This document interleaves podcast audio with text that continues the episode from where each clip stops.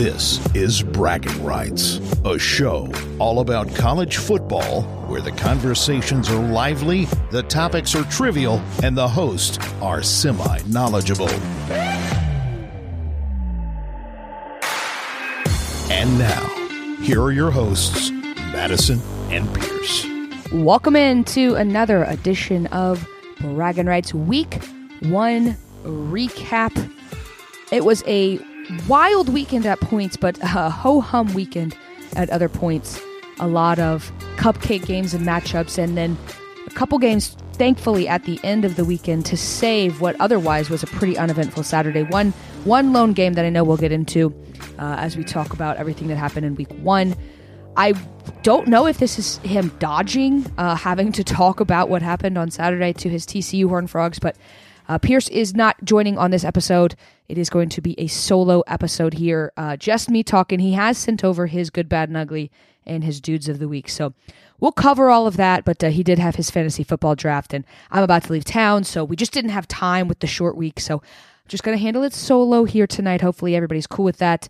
Um, how are y'all doing? I know that's a rhetorical question. You can't answer me, but hopefully, you had a fun week one, a lot of games. Um, I will say I was out in Austin, Texas uh, for the Popcast live show.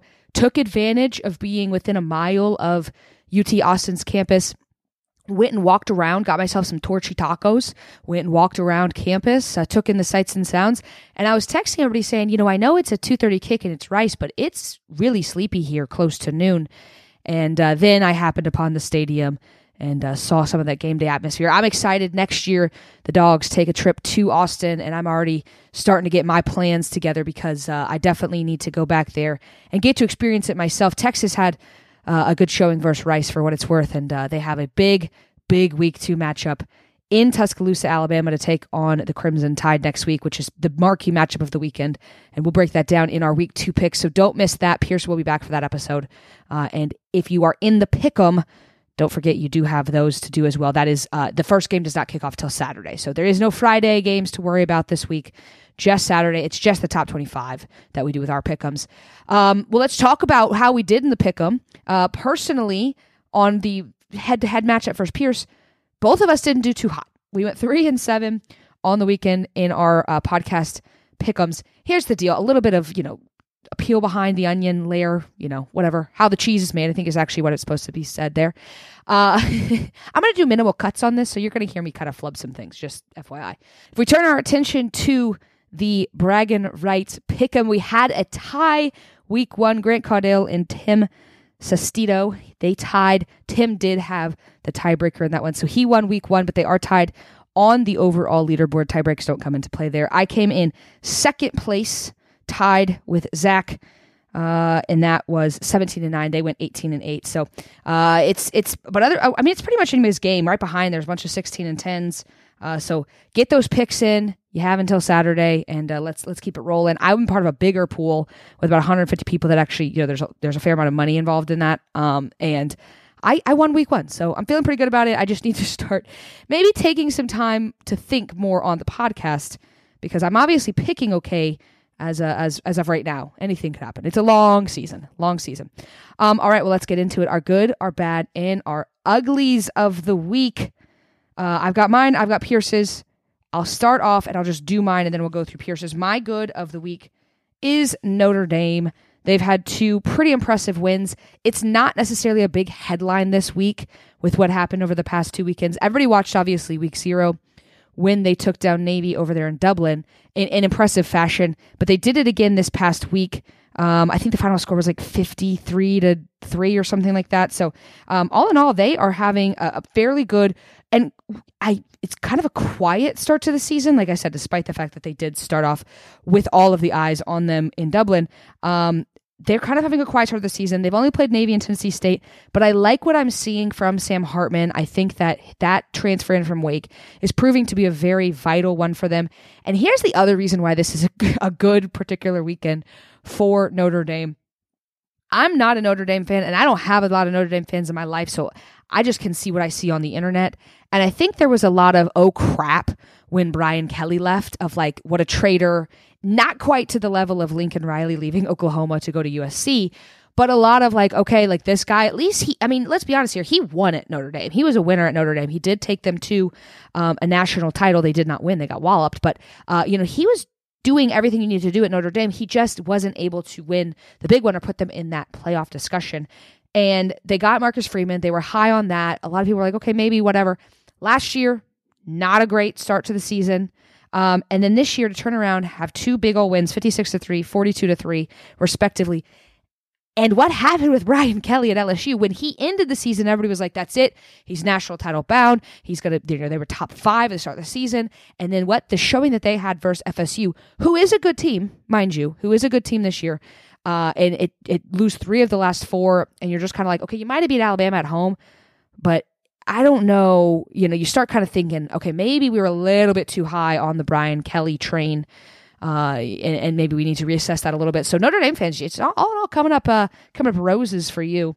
Uh, my bad of the week, we saw it on Monday night, just when we thought this the week was kind of winding down, and they were. I mean, I got him at 12 and a half. I think. I think I saw it as low as 11 and a half, but a lot of people got in there at 13. I think at some points it was uh, minus 15 for Clemson, and this the the showing that they had on Monday night versus Duke was just absolutely um, lackluster atrocious. Everybody's making fun of and saying Clemsoning's back. Uh, you know, for a long time, people said that Clemsoning is that thing where you really shouldn't lose, but you find ways to lose. And, you know, they had kind of righted that ship for all intents and purposes. They have won a couple national championships. They have put some really good quarterbacks in the league and really good players in the league um, over the last few years with Dabo. And so maybe people were thinking that this might be the year. Pierce made a prediction on this podcast that Clemson would make it into the playoffs. A lot of people were thinking, okay, they're going to be back. They're riding the ship, and, and maybe this is the year that they they kind of get back into that national playoff picture. Not all hope is lost. I don't think. I think at this point, it's it's hard to even say like an LSU or a Clemson is dead because it really anything could happen, save for maybe Baylor losing to Texas State. Uh, you know, anything could happen. But really bad showing. 28 to 7 their final versus Duke. I didn't want to put Duke as my good because quite frankly Duke did everything they could to lose that game as well. They didn't have a lights out game. Uh, but but Clemson just absolutely had a bad showing. They had uh, four, no five, five trips to the red zone that resulted in seven points total. Uh, you know, two blocked kicks, two turnovers in those uh, series. Not great. Uh, shout out though to Duke and Riley Leonard getting it done. Um, they're in Wallace Wade Stadium. Fun to see them rush the field and everything.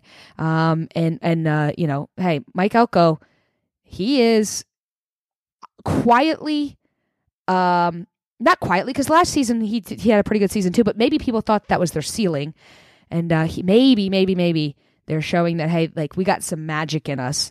Uh, but but we'll see. You know, in the next coming weeks, we'll see if it was really Duke won this game or Clemson lost. I think it was Clemson lost this week. Um, and I think that when you look at it, I don't know why Clemson doesn't use the transfer portal. It's proven to work. Um, for some reason, Dabo doesn't want to do that. And I get culturally, you have this certain culture. A lot of people call it a cult there at Clemson. You have this certain culture that, you know, doesn't bode well for a transfer portal type setting but you got to go get plug pieces and go get uh, talent when it's out there. You have a get big national brand. It's waning because of what you're doing the past few years, but you have a big national brand. People would love to come play for Clemson. Uh, like I've said, you've proven to get people in the league, so I don't know why he doesn't do that. But maybe, maybe something will change for them and they'll get some stuff together. But uh, they've got a big one in a couple weeks versus FSU, and uh, I'm not sure they've got enough time to turn that around. And my ugly of the week, it is the Florida Gators. They were on Thursday night. It was the first really big game of the season. You had the number 14 Utah Utes and the Florida Gators. You had Cam Rising not playing. Everybody was thinking, okay, this is the whole heart and soul of the team. This is the reason that they won the Pac 12 championship last year. Florida could go in there and, and you know, do have magic happen again. Obviously, they won last year in the swamp, but 24 to 11, the final score there. Cam Rising didn't play. They didn't need him. I texted a group chat uh, after the first series and was like, I have made a grave error. Hand up, I had Utah in both of my pickums. I didn't pick them on the podcast, but both my pickums, I had Utah, and I was working out, and I saw Cam Rising wasn't playing about an hour before kickoff, and I was like, boom, go change it. Still had time to do so. Changed them both to Florida, and I was kicking myself for that one. I should have stayed with Utah because they got that one done. They looked good. I do think that they're going to be a threat to, you know, the USCs and the Oregons of the world over in the Pac 12, especially if they get Cam Rising back. But again, I don't think it matters. But on the flip side of things, the reason why Florida's the ugly performance of the week is because it wasn't just a bad showing from them, it was a poor coached team. At one point, when they had two number threes on a punt, and that resulted in the ball being Utah ball again with a first down, you can't have those kinds of mistakes happen. And if those happen, you want to see some kind of accountability and some kind of being able to turn that kind of stuff around. And Billy Napier looks lost. I'm not quite sure what they're going to do here. He is fully square on the hot seat now. I don't see it getting better. Graham Mertz looked not good. Um, and, and, and, you know, I didn't know how that would go. I thought to myself, hey, he's not the best quarterback you could have gotten for the transfer portal, but he did play at Wisconsin. He's played big time ball before. Maybe he can make something happen. Um, and that's just not the case. So you can blame it on Billy didn't have a lot of recruits and hasn't had a lot of time to turn things around. I think he's just not a great in game coach. And I think that they are in for a tough, tough season of the swamp. And you could be looking at a team that at the end of the season is, uh, you know, second worst, maybe even worse than the SEC. Uh, you know, you still have Vanderbilt there, but I, I'm not sure. They lost to Vanderbilt last year, so I don't know if anything changes, but uh, not a great showing from them uh, in their debut versus Utah. Let's flip it over to Pierce's good, bad, and ugly picks. His good was the Florida State Seminoles. I talked about LSU a little bit, but I'll go ahead and talk about that game again on Sunday night. The number five LSU Tigers, the number eight Florida State Seminoles. Florida State looked, I mean, a lot of penalties, looked sloppy. I was scared. Um, for those of you who don't know, I did attend Florida State University, so they are my secondary team. The dogs are still my primary team, but I do I, I feel heavily invested with the Noles. There is a Florida State bar here. I got off the plane from Austin, Texas, took a quick nap, turned around, went to that that bar because I wanted to be with people, and I was like, this will be fun. And first half, I'm not gonna lie, I was like, you know, I might I might leave here in the third quarter if if things don't turn around. Still a close game, but a lot of sloppy plays from Florida State. Um, and then it was all Noles in the second half, 45 to 24. Like I said, the final there. Uh, great showing from uh, FSU. Great showing from Jordan Travis. Um, he, let's see, I'm pulling up his stats really quick. I know Pierce doesn't have him as one of his dudes, but I'll go ahead and throw it honorary dude for him. 23 of 31 for 342 yards in the air, four touchdowns. Did throw one interception, but he also had a rush uh, rushing TD to make up for it. 38 yards on the ground, not great there, but it doesn't matter because they had ability to air it out.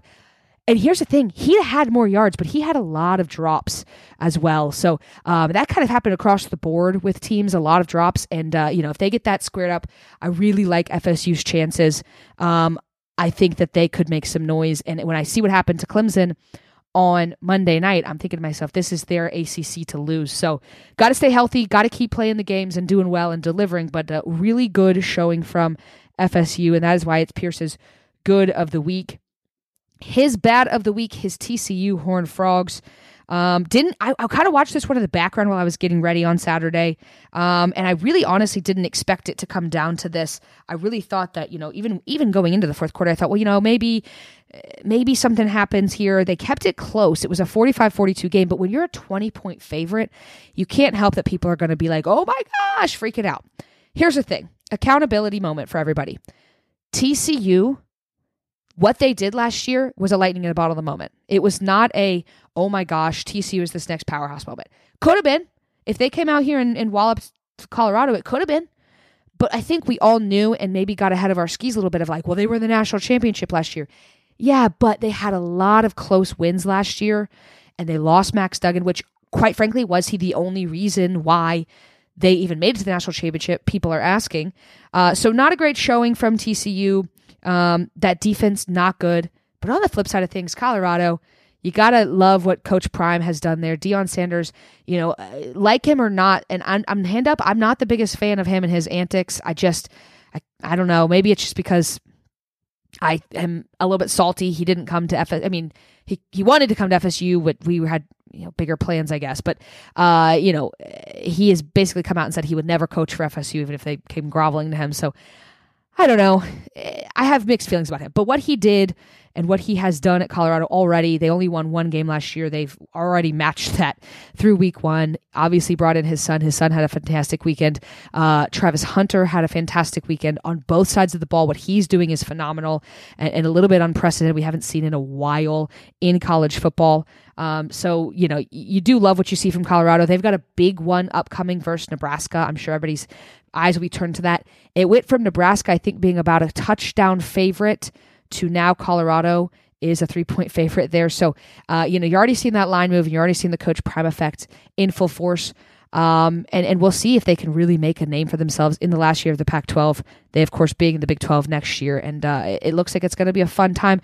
Don't know how long he'll stay there. He is definitely going to get a bigger, and I, I don't mean to knock Colorado, but he's going to get a bigger coaching job at some point. Um, and and you know it'll happen all over again. But for right now, what he's doing at Colorado is absolutely phenomenal. And the ugly of the week, Pierce had the Baylor Bears. Like I mentioned, they did lose to Texas State on Saturday, which is just a really tough look for them. The Big 12 in general did not have a great showing on Saturday. I think the entire state of Texas, minus Texas and Texas A&M for the most part, um, did not have a great weekend. But uh, they lost 31 or 42 to 31 to Texas State, um, and that is Texas State's first win over a Power Five team ever. So not great on the Baylor Bears' behalf. Um, and to make matters worse, uh, their quarterback Shapen did go down with an injury and is not expected to play. I don't know the timeline on his injury, but he will not be back next week. Uh, when they uh, uh let's see, who do they take on next week? Baylor's got. Oh, when they go, uh, they have Utah at home, so that's going to be tough for them. Uh, so that is going to be a tough situation for them, and and not great. But just all in all, I mean, I don't have a ton to say about this game. Didn't watch a single second of it, but you're supposed to win your cupcakes. At the very least, win your cupcakes, you know, and, and they didn't do that. So we'll see if they can turn around, but it might be a long season for the Baylor Bears. Last but not least, let me talk about our dudes of the week, people that absolutely balled out. Got a shorter list this week. Um, a lot of people we could have mentioned, but it's hard. You're not going to mention teams that played cupcakes. Looking at you, Georgia. Looking at you, Michigan. Um, eh, we're not going to talk about those. So we're going to talk about the ones who had good showings or had shocking moments. Uh, so we'll start off with quarterback Shedeur Sanders from Colorado. He went 38 of, tw- of 47 for 510 yards, four touchdowns, like I mentioned. I absolutely loved him. Uh, had a great weekend. I went ahead and sprinkled a tiny bit on him. Heisman odds. I understand this is overreaction time and Heisman odds after week one can you know if if the Heisman was won after week one, then none of the previous Heisman's would have won. Let's put it this way. Um, but I went ahead and did it because if he keeps putting up numbers like this, and he's going to be in the spotlight because of the fact that his dad is the coach, and and and the fact that his dad just you know is a magnetic for conductor for eyeballs. Uh, I, I, really like him. I really like him. To put, I put a little bit down on him for uh, the Heisman. Uh, also, quarterback Cam Ward from Washington State, 37 of uh, 49 for five or 451 yards and three touchdowns. Uh, Washington State getting it done. And uh, staying up there in the Apple State, the QB for Washington, Michael Penix Jr., 29 of 40 for 450 yards and five touchdowns. Let's move it on to running back Kimani Vidal from Troy, 25 rushes for 248 yards. Uh, wide receiver Chris Mitchell, FIU, nine receptions for 201 yards and two TDs. And then on both sides of the ball, wide receiver, defensive back Travis Hunter, Colorado, 11 receptions for 119 yards. And he had an interception to boot on the other side of the ball. Might have sprinkled a little bit on him as well, because if he keeps putting up numbers, people are going to love that. Uh, and then wide receiver Keon Coleman for FSU, nine receptions for 122 yards and three TDs. Like I said, a lot of other dudes there. Uh, I would throw potentially out the Duke defense special teams because of what they did and holding Clemson to that. Uh, I think that was a dude moment as well. Um, so those were our dudes of the week. Uh, I, I do have a couple overreactions. My first one being that Colorado could be a playoff team. I don't think that's going to happen, but it could. I mean, I, you could be looking at them and I don't know if I, I, I mean, who knows? Who knows what could happen? Uh, my other reaction is Billy Napier's not going to make it through the season. That might not be an overreaction. That might might actually come to terms. Might actually happen. Um, if we talk about the bigger teams really quick, um, you know, and what they did, I'm worried for Ohio State. That's an overreaction. They have a quarterback problem. They won uh, versus Indiana 23 to three, but they played both quarterbacks. Both of them looked shaky. Both of them didn't look good. I had this conversation with a, a friend of mine who's an Ohio State fan you kind of want to now a lot of teams you'll see a lot of teams don't name a starting quarterback until you know week of or, or, you know even day before game or whatever. They don't they don't necessarily go ahead and anoint their quarterback before the season starts but everything you heard coming out of camp where there's smoke there's fire. And people were saying it's really not clear cut. And it that scares me when there's not a clear cut. One side of the argument is well that means that we've got two good QBs the other side of the argument is yeah but it means one of them is not getting first team reps uh, for a long stretch of time in camp. Um, and that's not great. You want to have a quarterback who's getting more first first team reps, first team touches, and you know if, if it was really as shaky as the camp rumors led you to believe, then yeah, I'm not surprised of what happened. So I think they'll get it together. I think something will happen and they'll figure it out. Um, but but you know a lot of people made the point. It's tough what they've done to just have good quarterback, good, not good, excellent quarterback play over and over and over again and just continue to hit. At some point, something was going to falter, and you got to hope you have the pieces around to deal with somebody who's not necessarily a Justin Fields or a CJ Stroud. Uh, and so we're seeing that now. You know, you've got Kyle McCord and Devin Brown. They didn't have great showings. I think, like I said, I think Ohio State will be fine. But you do have two tough matchups. You've got Penn State, who Drew Allar did great. You've got Michigan, who JJ McCarthy looks like he's you know made a little bit of an improvement. I still don't love him, but he's made a little bit of an improvement. And you've got to play those two teams, and, and you've got to deliver. And so, and one of those is in the big house. So you got to you got to figure it out. So I'm a little bit scared for them. But the big team, you know, the other big name teams that played cupcakes, they delivered. Slow starts for a couple of them, got it done though. So not a great week one slate, but uh, it was football. It was real football. Had a fun, a few fun uh, matchups they're sprinkled throughout. Hopefully this week will be better. And then, you know, obviously week three, you really get into conference play. So I'm really excited with how this season's going. There has yet to be a team that we've anointed as, oh my gosh, this team is so much better than everybody else. Um, and, and like I said this week, at the top, Texas, Alabama is going to be the marquee matchup. Really excited to see if Texas can get over that hump. They almost beat Alabama last year. That game was at home, but it was with Bryce Young as well. And Quinn Ewers got hurt. On the flip side of things, Jalen Milroe looked pretty good. He looked pretty good. Um, you know, they played nobody. They played MTSU, but did look pretty good. And we'll see, uh, you know, if he can do, you know, do not the impossible because everybody's, you know, people are expecting them to potentially win. But if he can, you know, kind of really put Texas in their place and win even a close matchup, I think that cements him with high, was pretty favorable Heisman odds. I think all of a sudden people who picked Alabama to potentially win the national championship are starting to look a little bit better. I still don't necessarily fully believe in them, but we'll see. Um, and then was there one more I was going to touch on? Oh, Tennessee. Tennessee. Um, they had a lot of issues with drops as well. Joe Milton did look good.